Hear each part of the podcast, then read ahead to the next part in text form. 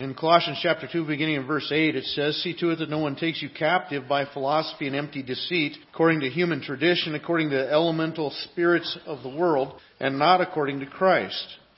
For in him the whole fullness of deity dwells bodily.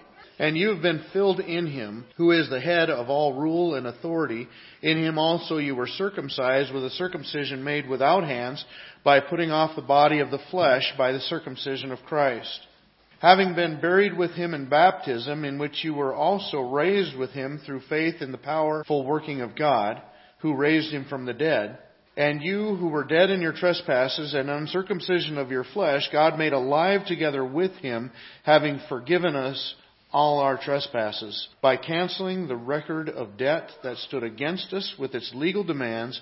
This he set aside, nailing it to the cross. He disarmed the rulers and authorities and put them to open shame by triumphing over them in Him. You know, I remember when I was in elementary school and I was in Cub Scouts. And when we moved up from one level of Cub Scouts to another, there was a, there was an initiation time, and I remember going through that initiation. And one of the initiations they did to me that day was they put a coat over my head. They said, "Okay, you're the captain of a submarine." You're coming up to the surface and you want to look around, so say up periscope, and you'd say up periscope, and they'd stretch your coat sleeve out so you could see up out the top of it. Then they'd say, okay, you're going to dive, so say, give the command for down periscope, down periscope, and they'd fold it down. And then they'd say, command to dive, and you'd command to dive. And kind of went back and forth through this, and then finally they'd say, you'd be up at the surface and your periscope is up, and they'd say, okay, you're going to dive, give the command to dive, and you'd say, dive. And then they'd pour a cup of water down the sleeve, They'd say you forgot to lower your periscope. So that was uh, one of my initiations. I participated in that one willingly. The other one I'd heard about, and that was they had a bowl of noodles and stuff, and and uh, they fed them to you blindfolded. But you always heard about the one guy that they really switched it for worms. I did not eat one noodle. I, they, I, I probably was not legitimate in my Boy Cub Scout membership after that because I, I didn't eat any noodles in that. I wasn't going to open my mouth to that.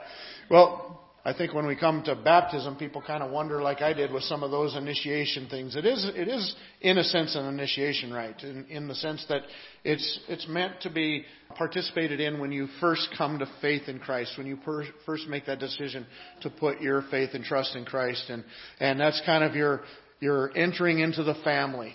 And it's a beautiful symbol, and we'll talk about that a little bit as we go on. But it's a beautiful symbol of what we believe in. It's a statement of our faith, of what we believe Christ did for us, or we know He did for us. And it's also a statement of what our life is going to be from this point on, as we'll recognize as we look through this passage with a little bit more depth. But I remember a lot of confusion about it myself. You know, when I was when I was born, I knew that. Well, I didn't know anything when I was born, but later, when I got older, I was aware that when I was born, at the time of my birth, my mom took me to a church and had me sprinkled. And then we moved when I was pretty young, and we really didn't go to church after that, unless we went with a friend or something like that. And and so um, my mom would pray with me, the Lord's Prayer, when tucked me into bed at night. Except for when I was little, then it was and now I lay me down to sleep, as you most of you probably know that one. And and uh, but they were just kind of recited prayers. And so when I moved away from home, and I met Lisa's family and I started to go to church with them, I got curious about baptism and and her cousin who I worked with at Arby's roast beef and his girlfriend also worked there and she was uh, going to be baptized and so I I got curious about that and I said, "Well, what is what's the deal with baptism?" And he said he told me he said, "Well, it's, it doesn't it doesn't save you, but it's it's just a kind of the first step of obedience.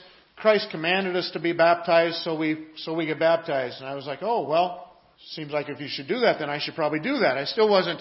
I thought I was a Christian, but I really didn't understand what one was. I I never figured. I never knew that there was a problem between me and God because of my sin. I figured I was okay guy. He should like me, and uh, didn't realize that, that my sin was a barrier between me and God that I needed Christ for. But at any rate, I went to the pastor and I told him, I said, I, I understand uh, you're supposed to get baptized, so I think I, I'll, I'll get baptized too. And, and he said, well, I should probably talk to you about that a little bit before we do that. And um, he's just busy or whatever and never did. And so the day of our, the, the baptism came around, and where they were baptizing her and me both, and and so uh, I got baptized and still didn't really know much about it. And so it was uh, oh probably a year, year and a half later, when I finally realized my need for Christ and I invited Him into my life. And then the first question the pastor had for me, "You want to get baptized?" I was like, "How many times do you guys do this?" you know, and uh, and so I didn't know if I should get baptized or not. And and he explained it to me. Uh, he showed me a place in the Bible, Acts chapter 19, where there some people that had been baptized under John the Baptist baptism, which was a baptism for repentance, saying, "Get ready for the Christ because He's coming." That was the only baptism they knew, and then when they learned about Christ and they put their faith in Him, then they got baptized. And so he said, so see, they got baptized after they believed, because then it's a real symbol of what you believe. I said, oh, okay, well, I'll do that then. So I got baptized again. So if anybody's good, if you can get there on baptism, I've got three of them. No. but, but, you know, so uh, all that just to say, look, there's some, there can be some confusion. And, and that's what I want to look at this morning is what is the deal with this baptism that we're called upon to do? Well, it is a step of obedience. As Lisa's cousin Aaron told me about that day. But I want to go through seven realities. Now, I, I promise we're going to go through them quickly. We're not going to take a lot of time on each one of them. But there are seven realities at least within this passage about baptism and what it speaks to in our lives and, and connecting points for us with understanding this thing that's going on. The first one of these realities is authority authority. We find it's often connected closely to authority. It says, See to it that no one takes you captive by philosophy and empty deceit, according to human tradition, according to the elemental spirits of the world, and not according to Christ. For in him the whole fullness of deity dwells bodily. And you have been filled in him who is the head of all rule and authority he's warning these people don't get caught up in the philosophies of the day and those things that would draw you away from Christ, but you need to recognize that the true authority belongs in Christ. That's what we're responsible to. That's what we need to believe and that's what we need to follow. In fact, when you get to the very end of the passage, he mentions the authority again in talking about how Christ overcame the authorities that are within our world through his cross. And so the authority rests within Christ. And it's the same thing that we find like when we look back at Matthew chapter 28. When he's first giving the Great Commission to his disciples, he's telling them to go out and make disciples in the world. He starts out with this statement, all authority in heaven and on earth has been given to me. And then under that authority, go and make disciples, baptizing them and teaching them. Under his authority, he commands us to make disciples. When they make that decision to come to Christ, we're supposed to symbolize their commitment through baptism and then continue to teach them the ways that God has for us to walk in this life. But it's underneath Christ's authority. And, and you know what? That really is a big part of the baptism. What is baptism? It's really a step of obedience as we come to Christ, and not everybody's baptized right at the moment that they come to Christ or right at the time. Through some confusion, sometimes people wait till later, or or through some maybe some some are timid and a, a little fearful of getting in front of a crowd, or some things like that, so they need to overcome that a little bit first. Or you know, not everybody gets uh, baptized right at right at the point of belief. It's designed that way. It's designed really to be kind of our first step of obedience after trusting in Christ. Baptism is God's idea. And he wants our faith pictured in this very graphic way as we follow underneath and we submit to his authority. But then, secondly, we also see that it rings of this idea of covenant. Now, as we consider covenant, covenant is big all the way through the Bible. The word covenant just means a promise. If you want to think of the best example in our society of covenant relationship, it's a marriage relationship, where two people covenant together with their lives. Well, all through the Bible, we see God making covenants with his people. He keeps bringing up another interesting ritual as we look through here, and it's the ritual of circumcision. And he, he keeps mentioning that through this passage. And what that does is, is it reminds us of a previous covenant. Because God, years ago, made a covenant with a man named Abraham. It was after the Tower of Babel. God had dispersed the people, broken up the languages so that the people spread out, began to spread out upon the face of the earth. And then he chooses one man, Abraham, and he says, You, I'm going to make into a great nation. And then through that nation, I'm going to bless the entire world. So God's promising this one man, Abraham, that he's going to reach back out to the whole world through him and his descendants. And it's through Abraham that we get Christ. And so God truly does reach back and we get the Savior of the entire world through Abraham's descendants. Well, at the time that God gave Abraham this promise, this covenant, He gave him a sign of the covenant. And what was the sign? The sign was circumcision. It was that there was a peeling away of the flesh. And that, when you think about it, that's a graphic picture because what does God want? The flesh is always seen in the Bible as our sinful nature. And so he said he wants us to peel away the sinful nature and love God with a pure and genuine heart. That's what God's looking for in that covenant relationship. This intimate relationship with His people as they set aside their sinful nature, which we'll talk about a little bit in a moment, and they just come before God with a pure heart. Well, when we get to the New Testament times, he looks back at that covenant with Abraham, and we get the new covenant in Jesus Christ. And he keeps mentioning both of these things circumcision and baptism. Why? Because, in a very real sense, there's two signs of our covenant. Our covenant, the new covenant that we experience through Jesus Christ, actually fulfills the old Abrahamic covenant. And we get to experience that today with the God reaching back out to us, not just all just Jewish people, but Gentile people, all of the world reaches us through his son Jesus Christ. And as we participate in that covenant, Jesus gave us two signs of the covenant. One is the Lord's Supper, where we take, we take a piece of bread and we eat that bread, and that bread is a symbol of Jesus' body that was broken for us, that was put to death for us. And we drink the, the juice, and that is a symbol of the blood of Jesus Christ that was shed for us for paying for our sins. So that is one of the signs of this new covenant. But the other one is baptism. Baptism is a, is a sign of this covenant that we enter into with God, where God is promising to deliver us, promising us to do us good, and, and promising to look favorable upon us as His children. And so we get to enter into that covenant relationship.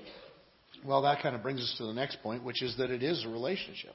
Because notice in the passage, there's a, there's a phrase, a recurring phrase. It's in Him. It talks about what we have in Christ. And it mentions this union that we have in Christ. It says that in Christ, we experience death through His death on the cross. And in Christ, we experience resurrection through His resurrection from the dead. In fact, it's very similar to Romans chapter 6. Romans chapter 6 puts it this way. It says, We were buried, therefore, with Him by baptism into death, in order that just as Christ was raised from the dead by the glory of the Father, we too might walk in newness of life. For we, if we have been united with him in a death like his, we shall certainly be united with him in a resurrection like his. We know that our old self was crucified with him in order that the body of sin might be brought to nothing, so that we would no longer be enslaved to sin. For one who has died has been set free from sin. Now, if we have died with Christ, we believe that we will also live with him. And then a couple verses later, in verse 11, it says, So you also must consider yourselves dead to sin and alive to God in Christ Jesus. And it does the same thing in Romans that it does in Colossians, is it recognizes this relationship that when we that we're participating in that is in Christ. In Christ, we're united with Christ. We're one with Christ. We're united with Him in His death. We're united with Him also in His resurrection. We have that relationship with Him. In fact, that's what it's picturing. In a few moments, when we get up here to participate in this baptism, we're going to put them underwater, talk to you guys for a few minutes, raise them back up. No, not really. it's, it's quick. It's quick and harmless. That's the whole point, is they're going to get put under the water because it's a picture. And what is it a picture of? It is a picture of Jesus Christ, His death, and His burial. And so we recognize that Jesus was put to death and that He was buried. And that three days later, He came up out of that grave. And so when these people go through this, they are showing you what they believe that they are united with Christ in His death and united with Christ in His resurrection. They're going to go underneath that water and be buried, and they're going to come out of there alive. And so it's really doing two things. It's showing a picture. This is what I believe that Christ did for me. He died, He was resurrected. But because I'm now united with Him, it says I'm now dead to my sins, and I'm alive unto God. I'm alive to Him. Notice in the passage what we've seen up to this point. He said, Look, you were, you were dead in your trespasses and sins, but Christ entered into death for you. He entered into death on your behalf in place of you. And so now, as He has died for you, you can be united with Him in His death. And as He rose again from the dead, you can now be united with Him in His resurrection from the dead also. And then also it speaks of repentance. We would kind of think of that a little bit as we consider what we're doing. We're dipping you in water. When do we usually get in water? It's usually when we take a bath or a shower. It's when we, it's when we clean off. And actually, the, even there are some baptisms, even in the Old Testament, that were that's what they were symbolic of. That this idea of washing away, this idea of of washing the dirt off of us, the filth off of us, cleaning, being cleaned, and that is brought into here as well. As we read down through the passage, it talks about putting off the body of the flesh by the circumcision of Christ. Having been buried with him in baptism, in which you were also raised with him through faith in the powerful working of God. And then in verse 13 it says, And you who were dead in your trespasses and the uncircumcision of your flesh, God made alive together with him, having forgiven us of all of our trespasses. So it talks about our, our repenting of our sins, uh, us putting off that fleshly nature, striving to live this new life found in Christ. Well, it also speaks of how this happens and that it happens through faith. It talks about this being accomplished in us through faith in the mighty outworking of God. So this is a work that God is doing within us as He delivers us from our sin, as He saves us. How do we participate in that work in our life? We do that through faith. We trust God and His mighty way of working in our life to bring us this deliverance, to bring us this salvation that we get to experience. And that's really the only thing that we can do. Because the Bible makes very clear that this is just a gift. You know what the difference is between gift and a wage? One you earn and one you don't. And the Bible makes it very clear that salvation is the free gift of God that He just gives to us. And we experience that through faith. The water's no different than any other Littlefork water. So it's probably a little discolored. and, uh, but it's, it's just come right from the same pipes right from the same pipes that our sinks and everything else in the, in the church do. There's nothing special about the water. It's not really a ritual. In other words, it's not, it's not something that, that makes you saved or that, that make it, what it is is a symbol. It's a symbol of what you experience on the inside. And it's a symbol of what you believe. It's a, it's a symbol of that faith that you put in Christ. In fact, that's exactly why I think Peter in 1 Peter chapter 3 and verse 21, he says, he's talking about baptism. Now, the thing that it's corresponding to is the flood. He's looking back at the time of Noah's flood, and he says baptism corresponds to that. Well, what does he mean by that? Noah and his family were saved through the water. And he's saying, now that's kind of a picture of baptism. We're saved through the water. He says, so baptism, which corresponds to this, now saves you. Well, how does it save us? Notice it says, not as a removal of the dirt from the body. In other words, there's nothing in the water that's going to wash you clean, even though it symbolizes that. But rather, it's an appeal to God for a good conscience through the resurrection of Jesus Christ. It's an appeal to God through a good conscience. In other words, another word we have for that is faith. It's that we're trusting God that He is delivering us through our faith in what He has accomplished for us through His Son, Jesus Christ. And so our salvation is by faith. The Bible explicitly tells that in many different places. I think of Ephesians chapter 2 and verses 8, 9, and 10. It says, For by grace you've been saved through faith, and this is not your own doing, it is the gift of God. Not a result of works so that no one may boast, for we are his workmanship, created in Christ Jesus for good works, which God prepared beforehand that we should walk in them. You see what he's making explicit in the book of Ephesians there. He starts off chapter 2 the same way Colossians kind of does in this passage about with us being dead in our trespasses and sins. Well, when you think about it, what can a dead person do to revive themselves? Nothing. We've lost all ability when we're dead. And he starts off with us being dead before God in our trespasses and sins, but then it goes right on to him making us alive together in and through Christ. And how does that happen? Just faith. If, if I was to put Ephesians 2 8 through 10 in my own words, salvation in our life is God's work, not our work. We just receive it as a gift as we welcome Jesus Christ into our life. And He brings the salvation. Even once we've received it, we're His workmanship. The things that He continues to do within our life are the result of His work in our life to make us what He wants us to be. Well, that faith then leads to, as we see in the passage, forgiveness. Now, he talks about some things that we aren't, well, we can be aware of them, but I think our, our awareness grows deeper with a little bit of understanding what happened in those days. And that's when it says this. Verse 14. Actually, let me back up to verse 13. And you who were dead in your trespasses and the uncircumcision of your flesh, God made alive together with him, having forgiven us all our trespasses. Now that, I, I think we all get a handle on that easy enough. That we recognize that we have sinned and done things wrong. There's, there's too many times, there's, there's many, many times that I've chosen the wrong way instead of the right way to go. Even when I know that it's wrong. We've all trespassed. We've all crossed God's line. We've all sinned before Him and, and fallen short of the glory of God. And you know what? That kind of uh, makes me shudder when I realize Adam and Eve got kicked out of the garden for eating from the wrong tree. Now, it's a big deal because God told them not to eat from that tree. So it's outright rebellion. But, you know, it doesn't have to be a big sin, or what we would maybe look at as a big sin. Any sin boots us right out of the presence of God. That's exactly why we needed Jesus to bring us right back into the presence of God.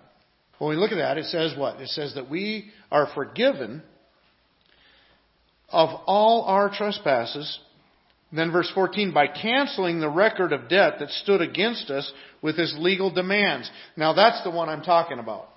Because you see, back in those days, and the custom was, if you got arrested for something, if you go to jail for something, you know what they did? They wrote on a tablet, they had a record of what you did wrong. And what you did wrong on this plaque hung outside your jail door. And so if uh, any guard had a question about what you were in for, they just had to read your plaque. This is why you're in jail. Well, the same thing happened when you were put to death, when you were executed.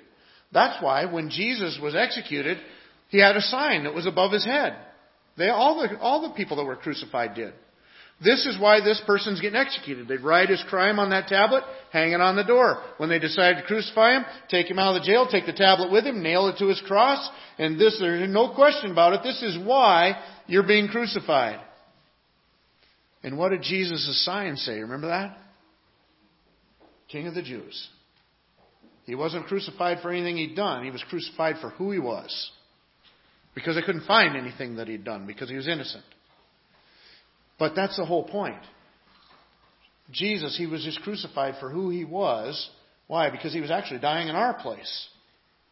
But the Bible tells us that when Christ died on the cross, he took your sign and mine and he nailed it to his cross. I love that. Because that whole list of what is Greg McClellan guilty of, in this whole long list of all the things that I'm guilty of before God, that is hanging over my head, that list that is condemning me eternally. That list that is my biggest enemy in the whole world. And I fashioned it myself. This passage says when Jesus Christ died on that cross, he took my list, nailed it to his cross. And the whole record is gone. It's already been paid for. It's completely forgiven. I love that. What a relief. I didn't even know that the day I got saved. I mean, I knew I was forgiven, but I didn't know that that's what they did in the list and all that stuff. But you know what? I remember the day I put my faith in Christ, I remember feeling like a huge burden had just been lifted right off my shoulders. And I'm pretty certain that's why. Because it was. A huge burden was lifted off my shoulders. And you want to know why it was lifted off my shoulders? Because it was placed on the shoulders of Jesus Christ as he died on that cross for me. That's what our baptism connects us with. It connects us with that being united with Christ so we experience that complete forgiveness of our sins. When Christ died on the cross, your list was hanging on his cross as he died for you. And we experience that as we put our faith in Him. Well, lastly, the last of the seven. The last of the seven, victory. It goes back to that authority, or those authorities. It says in the very last verse, He disarmed the rulers and authorities, putting them to open shame by triumphing, triumphing over them in Him. All of the, all of the guilt, and I think this is kind of tied to the forgiveness as well, because, you know, that's one of the things, that's what the devil wants to be. Wants us to hold us down. Look at all the things you've done. You can't be forgiven. They can't be that easy. God isn't just going to forget about that. Well, He doesn't forget about it. He already paid for it. That's why He can do it. But God's not going to just let you in. It's not. It can't be that easy. The Bible says that Jesus Christ triumphed over those authorities, over those spiritual forces that would continue to convict and continue to apply guilt to our situation. Because as it says in Romans, there is now therefore no condemnation to those who are in Christ Jesus. And so we experience victory in our baptism as well. Well, this is just one passage regarding baptism. It's a pretty full passage, but this and more, but this kind of puts it in a nutshell what we experience in our baptism. So as we go through this today with Jamie and with and with Anna Lee, this is what we're celebrating. We're recognizing the authority of Christ as we're just following Him in a step of obedience and doing what He called us to do, to be, to be baptized, to symbolize our faith in a public way that demonstrates it. We're very glad that every one of you are here today. You know, every once in a while I get somebody that says, can I have a private baptism? I said, no. We can do it at the lake or a river or anywhere you want to. Invite who you want. But the whole point of baptism is to demonstrate your faith publicly to say, this is, this is what I believe, and this is the new life that I am living. It's it's a fulfillment of that covenant that just like that marriage covenant relationship, Jesus Christ entered a new covenant with us that this is pictured in this baptism. It's a, that relationship of being united, being one with Him. We experience that as we experience repentance and faith within our life. We experience the forgiveness of God as our list of, of sins is completely taken away, being nailed to His cross, and through all that we get victory. You know, I, I think that's probably the one word that I would sum it up best with. When Jesus Christ went into the grave, it looked like defeat. The apostles were de- dejected. They couldn't believe it. They even, even talking to Jesus when they didn't re- recognize him because you don't expect somebody to be risen again from the dead, but they didn't recognize him. And Jesus says, "What's the matter with you guys?" They said, "We had this guy we were following. We thought he was the Christ, but now they've killed him. So what now?" And then Jesus showed him his resurrected self, and it turned to rejoicing. It turned, if what looked like total defeat was complete victory. And that's the victory that we experience through our faith in Christ and symbolized in our baptism.